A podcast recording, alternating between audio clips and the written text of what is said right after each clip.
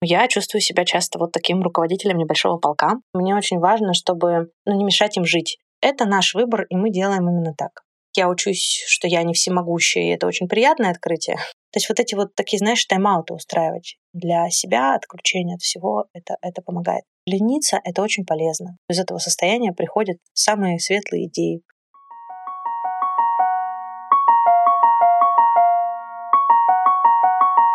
На данный момент я мама двух девочек, и я вообще не знаю, что такое быть мамой мальчиков. Кажется, что они совсем другие. Вот у нас есть дружочек, Сережа, так он прямо мальчик-мальчик. Играет в футбол, катается на скейте, да еще и защищает моих девочек от обидчиков. Конечно, девочки тоже бывают крайне активные, но мир мальчиков кажется мне каким-то в большинстве своем ураганным. И я могу себе представить, сколько энергии может уходить у мамы, чтобы энергию этого урагана направить в нужное русло. А если мама еще и работает? А если не просто работает, а ведет свой бизнес? Ух, кажется, таких мам, успевающих все и везде, просто не бывает. Но нет. Сегодня я хочу рассказать вам о маме, за историей которой я слежу уже много лет. Ольга Скребейко – мама четырех мальчишек. Главный редактор домашнего издательства «Скребейко», а дети, спешу заметить, на домашнем обучении. Если бы я не видела в течение многих лет, что все это реально, я бы не поверила, что так может быть и со всем этим можно справляться. В сегодняшнем выпуске я расскажу вам историю Ольги и ее семьи. Меня зовут Вика, и вы слушаете подкаст Home Parents, родительский подкаст о детях и о нас самих. Приятного прослушивания!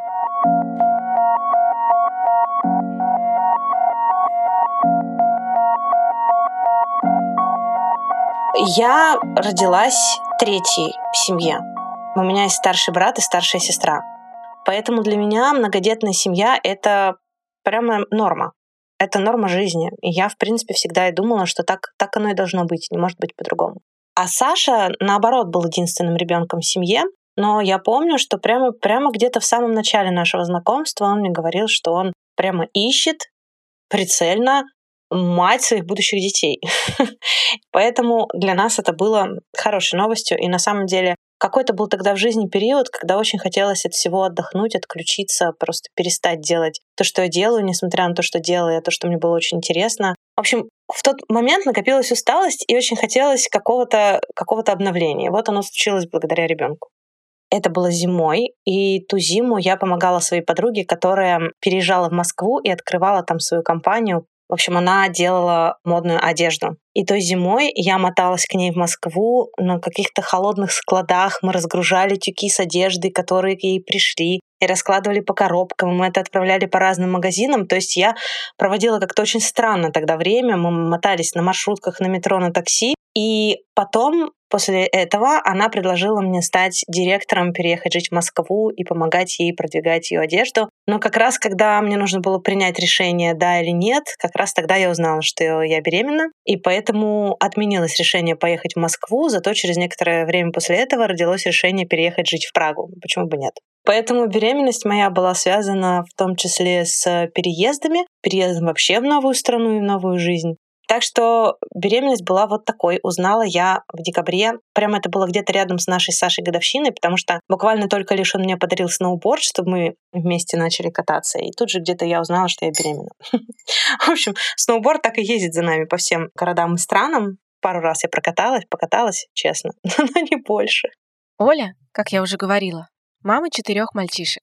И, конечно, я не могла не спросить. Каково это быть девочкой в окружении столького количества мальчиков? Я иногда чувствую себя каким-то начальником или руководителем армии. Ну, конечно, главный начальник этой армии у нас папа, потому что ну, все-таки мальчишки, и папа, он больше на них оказывает влияние, и они больше слушают его, и это естественный ход вещей. Но, тем не менее, довольно часто бывает такая ситуация, что папа по своим делам, а мы где-то все тут, и поэтому у нас все строго. Поэтому я чувствую себя часто вот таким руководителем небольшого полка. Вот. И мне очень важно соблюдать соблюдать грань между, знаешь, такой заботливой мамой, которая хочет везде подстелить соломки и чтобы, в общем, там никто никуда не упал, ничего не произошло. А с другой стороны, мне очень важно, чтобы ну, не мешать им жить и не мешать им эту жизнь исследовать во всех ее проявлениях. Ну, условно, если ты будешь дергать кошку за хвост, она тебя поцарапает. Это естественно, это в природе вещей. В другой раз ты не захочешь ее дергать за хвост, может быть, ты ее погладишь и получишь другой результат. Но точно так же, если ты куда-то заберешься, ты можешь оттуда упасть. Ну, понятно, что когда у меня тут самый младший взлетел вообще по очень такой лестнице за братьями, как мы его оттуда доставали, это я, значит, очередные седые волосы себе получила в голову. Мальчишки, они смелые, они отважные, у них очень мало каких-то стопоров, и это очень круто. Этому я у них учусь. Еще я постоянно ощущаю себя, знаешь, в каком-то веселом круговороте жизненном, в котором не так уж просто лечь и полежать, потому что все время надо куда-то бежать, все время надо там кому-то, кого-то сводить искупаться, кто-то сейчас побежал в гости, всех надо бесконечно кормить, а этот хочет в путешествие, а еще надо съездить на море, а тут у нас персики созрели, всем надо поесть персики, а тут вот арбуз. И, в общем, вот это все, эта круговерть, она целыми днями.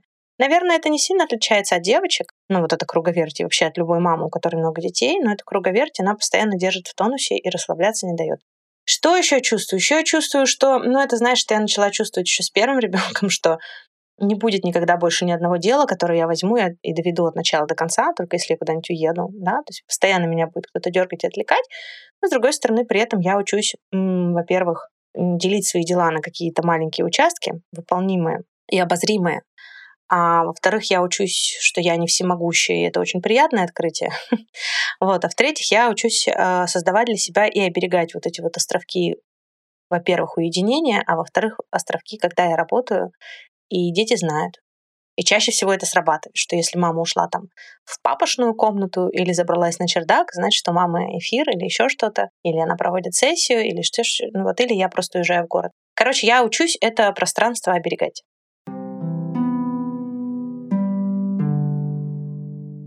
Когда я смотрю на мальчиков, мне часто кажется, что они по природе своей менее боязливые, что ли.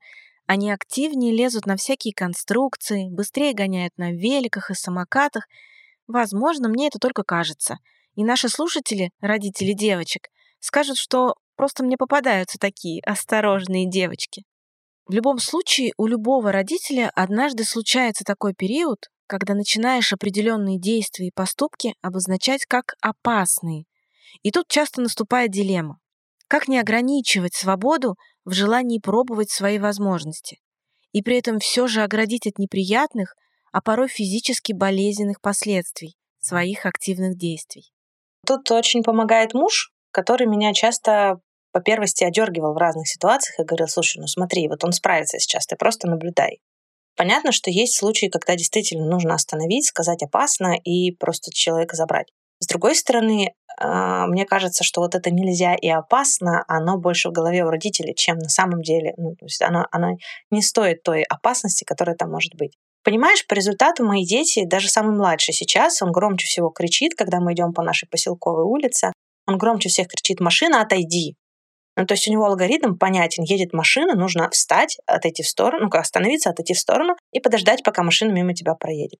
Я тебе могу миллион таких ситуаций назвать. Например, если у нас э, мы идем купаться в море, если вдруг младший хочет поплавать без каких-то плавсредств, он знает дальше какого, э, вот знаешь, расстояния не надо от берега отходить, потому что даже маленькая волна может тебя... То есть мы им даем это пощупать. Кто-то у нас был, Мишка, по-моему, он просто перся в это море, он забегал. И Саша говорил: стой, дай ему прочувствовать, вот, вот дай ему прочувствовать тот момент, где он потеряет опору под ногами, и волна его снесет. И мы давали ему почувствовать. Мишка очень быстро научился, он начал вдоль берега, знаешь, таким крокодильчиком, туда-сюда, вдоль берега, не глубоко.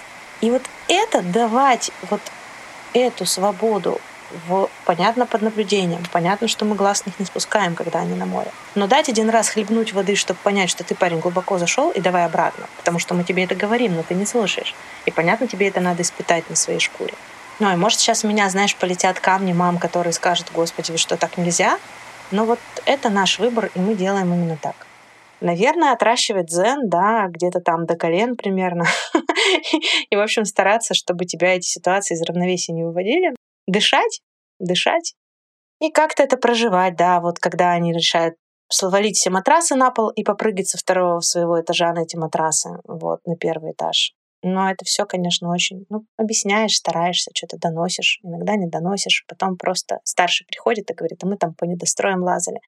И ты понимаешь, ну, блин, я же рассказывала ему о том, что мы с папой организовывали игру «Дозор» и перелазали по всем заброшенным домам и стройкам, по всем канализационным люкам в Перми. Им кажется, это круто. Да я их понимаю. Меня тоже в детстве тянуло пошататься по таким опасным местам.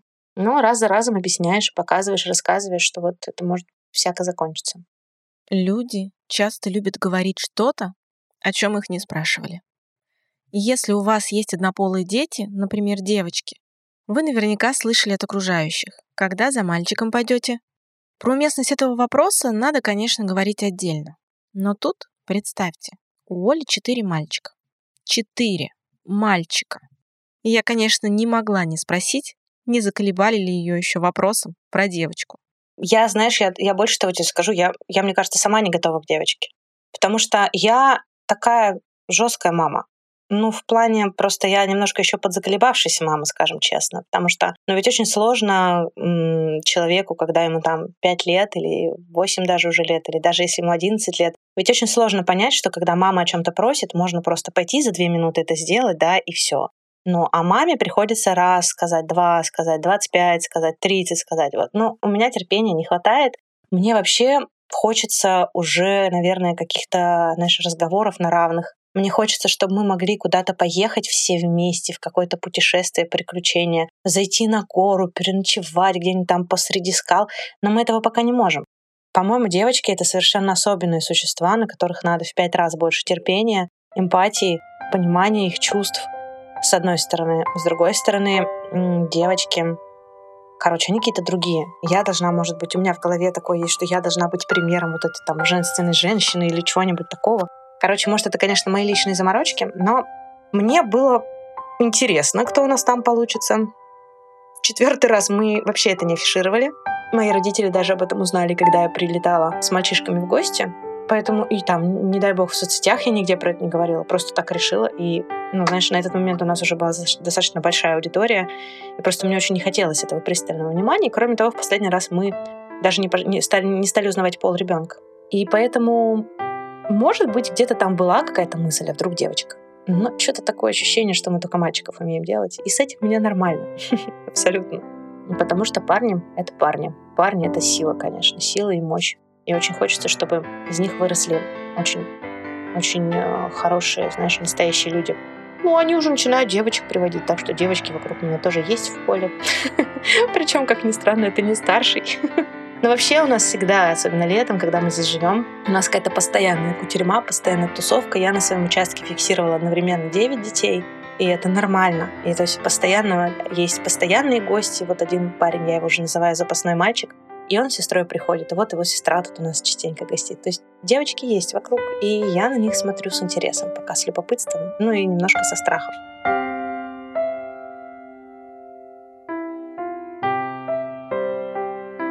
Оля с мужем однажды приняли для себя стратегически важное решение – уехать жить на море, чтобы детство сыновей проходило в жизни на земле. А есть ли разница жизни в доме с жизнью в городской квартире?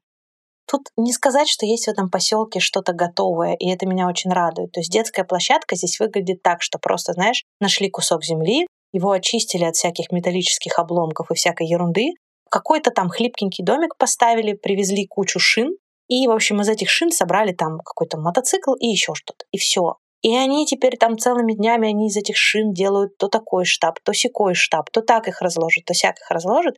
Вот это пространство для творчества.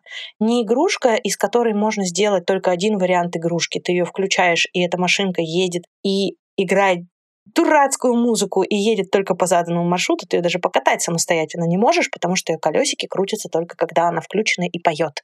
А просто бесконечное количество всего, чем можно заняться. Те же, знаешь, просто поливать друг друга водой, устроить из чего-нибудь бассейн, облить кота, привязать к коту что-нибудь. В общем, при этом у них есть определенное количество заданий и обязанностей, которые они выполняют. И это все как-то вместе собирается в то, что вдруг придумывается, что можно сделать плот, привязать к куску пенопласта пустые бутылки пятилитровки из-под воды и посмотреть, что из этого выйдет.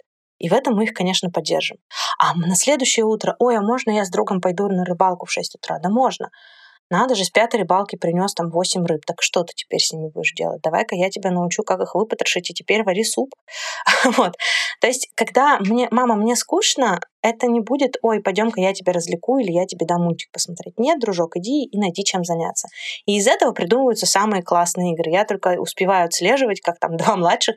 Последняя вчера просто на них любовалась, они надели на уши. У нас есть магнитный конструктор, там треугольнички, квадратики, которые соединяешь и строится дом. Они, значит, эти квадратные магнитные кусочки, детальки надели на уши и пошли на четвереньках по тропинке, удаляясь от меня, попы кверху торчат, одна в трусах, слава богу, другая голая у младшего. И вот они так на этих четвереньках, сверкая этим конструктором, ушли вдоль туда куда-то, на другой конец участка. Что это было? Я не знаю. Но они придумали какую-то игру, и им хорошо. И вот, вот это, я считаю, что вот так оно и должно быть. Недавно у нас дети вообще спали на улице, и мы что-то на них смотрели, смотрели, вытащили свой матрас, к ним тоже устроились все спать. Правда, комары искусали. Но это было классно, мы засыпали, глядя на звезды как-то все вместе. И иногда думаешь, почему бы и нет? Почему бы не устроить такую движуху вместе с детьми? Поэтому как-то оно, знаешь, оно с одной стороны рождается из того, что у нас есть какие-то задумки, и мы их им подбрасываем, предлагаем, и есть для этого какие-то материалы, что ли, да? А с другой стороны их чистая игра, и вот именно это состояние «я соскучился», я его поощряю именно к тому, чтобы придумывать что-то новое. Я понимаю, что квартира — это такая себе среда для выращивания детей, потому что я в этом убеждаюсь каждый день, насколько они умеют бегать, знаешь, по любым поверхностям. Они как будто цепляются за эти поверхности, насколько они вот сейчас все солнцем нагретые, какие они загорелые, с выбеленными волосами, и какое у них как-то вот по-другому телосложение, понимаешь, складывается. И это для меня, мне кажется, очень важным. С другой стороны, лето закончится, допустим, мы переедем в город, и если все будет по плану, начнут работать всякие кружки, они точно так же будут садиться на велик и ехать на эти кружки на велике. И это тоже кусок самостоятельности огромный, понимаешь? И облегчение для меня в плане логистики. Это я сейчас говорю к тому, что везде можно придумать эти занятия, просто если есть возможность куда-то уезжать за город, где помимо а, вот этой стерильной квартиры с прямыми линиями будет возникать трава и пение птиц, то там будет менее скучно ребенку.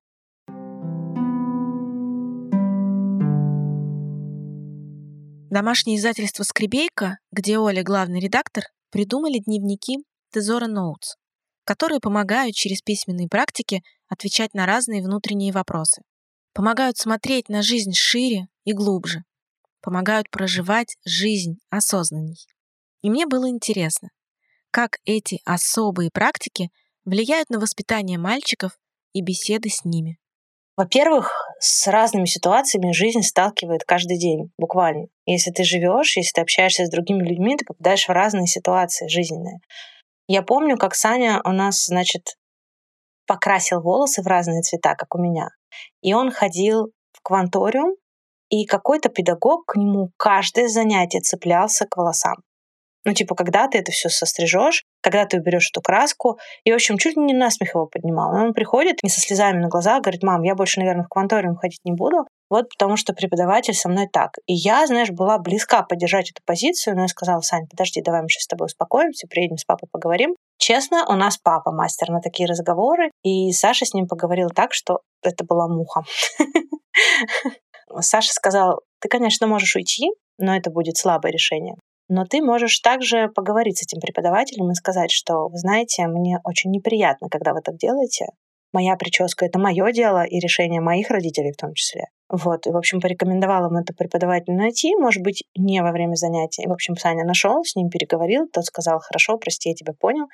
Ну, слава богу, что адекватный попался человек. И все, и на этом вопрос был решен. Но, тем не менее, у нас была почва для разговоров. И так случается очень часто. То есть эти ситуации возникают, там, когда кто-то обидел там, братья друг друга, или наоборот, один за другого постоял, а этот так себя не проявляет, и так дальше. Или когда кто-то обидел маму, или когда еще что-то, кто-то сказал какие-то слова, или вот там, мол, друзей так, у меня почему не так. И это все каждый раз пища для рассуждений. Поэтому для этого, может быть, и не нужно никаких дополнительных вещей. Но, тем не менее, у нас ведь дети на семейном обучении, и сейчас мы их немножко снова вводим в учебный режим. И Саня сейчас каждый день пишет рассказы. Вот он сейчас писал такие типа эссе. Рассказ о том, как тут был дедушка, гостил, и мы просим его анализировать, что там, как происходило, прямо с разных сторон. Сейчас вот он нам написал, у него день рождения через неделю, видимо, свои ожидания от дня рождения сформулировал. Вот будем читать. Плюс, когда я придумываю какие-нибудь новые проекты, типа детского воркбука, который мы недавно сделали, он цифровой, я тоже все на детях тестировала, на своих.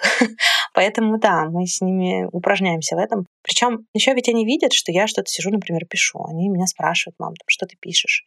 Я рассказываю, что вот там события, мысли за день, вот так я это фиксирую. У Никитки был такой эпизод, когда он начинал писать книгу. Он говорит: мама, я придумал такой рассказ. Он садился, его записывал, бабушке отправлял. Потом ему сон приснился, он про это написал и так дальше. То есть это как-то все постоянно практикуется в разных-разных ключах. А еще я очень часто записываю за ними, что они говорят. И это тоже, знаешь, сохраняю, потому что там бывают такие конструкты и такие доносятся мысли. Просто интересно, как это они так вообще формулируют в своей голове. Мы это тоже иногда обсуждаем. Я замечаю по своим детям, когда уделяешь много внимания обсуждению каких-то ситуаций, когда пытаешься объяснять, почему надо что-то делать, ребенка может удивлять, когда, например, на той же площадке он видит иного вида диалог, а точнее часто отсутствие диалога между ребенком и родителем. Такие ситуации, мне кажется, могут даже испугать ребенка, ведь в своей семье он такого никогда не видел. У них нет категоричности. И у нас, я тебе скажу, ведь тоже по-всякому бывает. Они и наши ссоры наблюдают. И я считаю, что это совершенно нормально. Потому что если ребенка ограждать от того, что в жизни взрослых людей случаются ссоры, разногласия, то потом, когда он в своей взрослой жизни столкнется с ссорой, если он уйдет в ступор, спрячется в коробочку и будет долго переживать, потому что такого же не бывает, по мне, так это отрывание ребенка от реальности. В реальности такое бывает, в реальности ругаются люди. Как-то они недавно пришли с прогулки, ну, в городе, когда мы еще жили весной, и говорят: мама, там человек с третьего этажа упал. Я говорю: господи, как же так? Вот лез по решеткам снаружи, ну, видимо, пьяный был, ну, скорая приехала, его увезла, вроде жив и здоров. Вот это да, напугались, да, напугались. Ну, проговорили, прошла ситуация. Но я не за, знаешь, вот эту излишнюю психологизацию, когда: ой, расскажи мне, что ты почувствовал в этот момент. А вот это. Поговорили, обсудили в достаточном количестве, но без вот, знаешь, перегибов. Я за вот отсутствие перегибов. Недавно, слушай, классный пост читала о том, что сейчас идет какая-то излишняя детоцентрация. То есть, что бы только ни сделать, чтобы ребенку было хорошо. И потом, потом родители удивляются, а почему же ребенок ничего не хочет делать, ему ничего не интересно, он хочет только в планшете торчать и все такое. Ну, потому что, ребят, вы его, в общем-то, залюбили. Вот, вы как-то его поставили на первое место, и это какой-то прямо детоцентризм. Я против этого. Как мне кажется, очень много психологии вот к этому ведет. Поэтому, если вы хотите, чтобы ребенок адекватно там на себя ответственность брал, адекватно реагировал на разные ситуации, все это, так и надо ему эти ситуации показывать. Я вообще смеюсь часто, потому что, знаешь, самый Один, один из самых первых вопросов, которые мне задают: а ваш ребенок вообще, они как они? Как они, ваши дети, социализированы, если они не ходят в школу? Почему ты мне до сих пор не задала такой вопрос?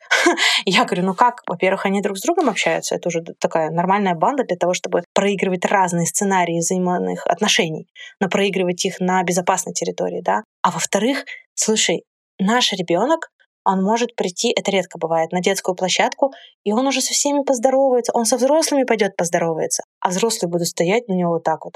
Мы уже подходим и говорим: слушайте, с вами вот человек пришел, поздоровался с вами и с вашим ребенком. Вы почему не здороваетесь в ответ? Ну, прям иногда, знаешь, хочется сказать: вы что вообще?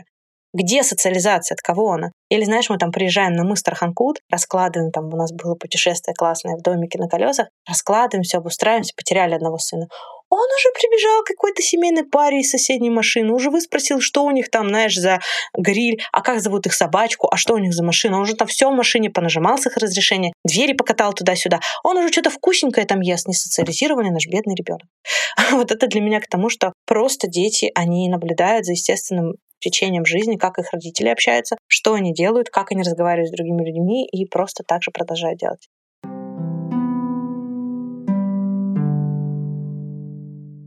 Когда я вижу таких активных мам, как Оля, у кого много детей, кто ведет свой бизнес и надо организовывать много-много процессов вокруг, у меня, да думаю, и у многих из вас, возникает вполне резонный вопрос: откуда берутся силы на то, чтобы все это делать?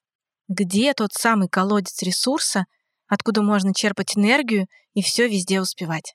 Я беру силы откуда? Я беру силы из того, чтобы сходить, например, с мужем в кино вдвоем.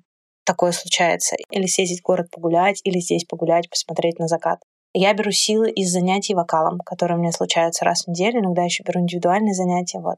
Я беру силы, организовала себе еженедельную встречу рано утром по понедельникам в восемь утра с девчонками. Мы встречаемся, и девчонки такие близкие по духу, и обсуждаем просто продвижение к нашим целям. Такой а-ля мастер-майн себе устроили, я заодно откатываю, смотрю, как это может быть, да, если это предлагать какой-то продукт. Я беру силы в книгах, я очень люблю читать. У меня есть, господи, у меня такая библиотека книг, которые я еще не прочитала, но хочу, причем и бумажных, и электронных, и это все лежит, но я знаю, что чем больше вот эта моя активная библиотека еще не прочитана, тем лучше, тем больше у меня выбор, и в любой момент, когда мне нужно, я могу выбрать книгу, которая мне сейчас нужна. Еще я беру, беру силы в ведении дневника, я это делаю регулярно. Еще я очень люблю монтировать ролики, видеоролики смешные про всякие наши поездки, приключения и все такое. И еще я в последнее время реже, но мне очень нравится это занятие, я вот эти картины по номерам, я беру краски, и вот с этим я сижу, медитирую.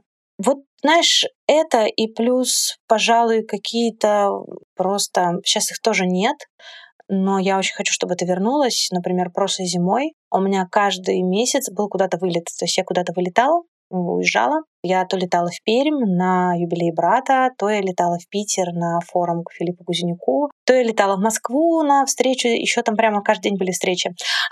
Ну, в общем, я устраиваю себе такие выезды, я думаю, что сейчас у нас схлынет сезон, и я тоже куда-нибудь обязательно, куда-нибудь вот прям на недельку уеду в другой город и просто там поживу. То есть вот эти вот такие, знаешь, тайм-ауты устраивать для себя, отключение от всего, это, это помогает.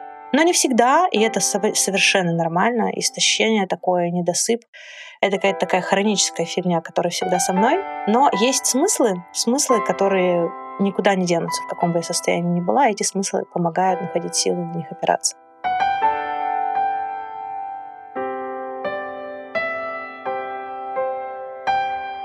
В завершении нашей беседы я спросила у моей героини, что бы она сказала из дня сегодняшнего той Оли, которая много лет назад впервые увидела на тесте две полоски. Впервые подумала: я буду мамой. Я себе могу сказать, что, пожалуйста, отдыхай и не чувствуй себя за это виноватой. И что если у тебя нет сил что-то делать, лучше не делать ничего, потому что хорошего результата из этого все равно не выйдет. Я бы себе сказала, что лениться – это очень полезно, и что из этого состояния приходят самые светлые идеи. Просто когда ты не напряжена, а расслаблена. Вот, пожалуй, это самое главное. И это вообще мой посыл всем. Ребята, учитесь, пожалуйста, отдыхать, беречь себя и расслабляться. И вот в этом расслаблении, вот оттуда приходят очень-очень-очень классные мысли.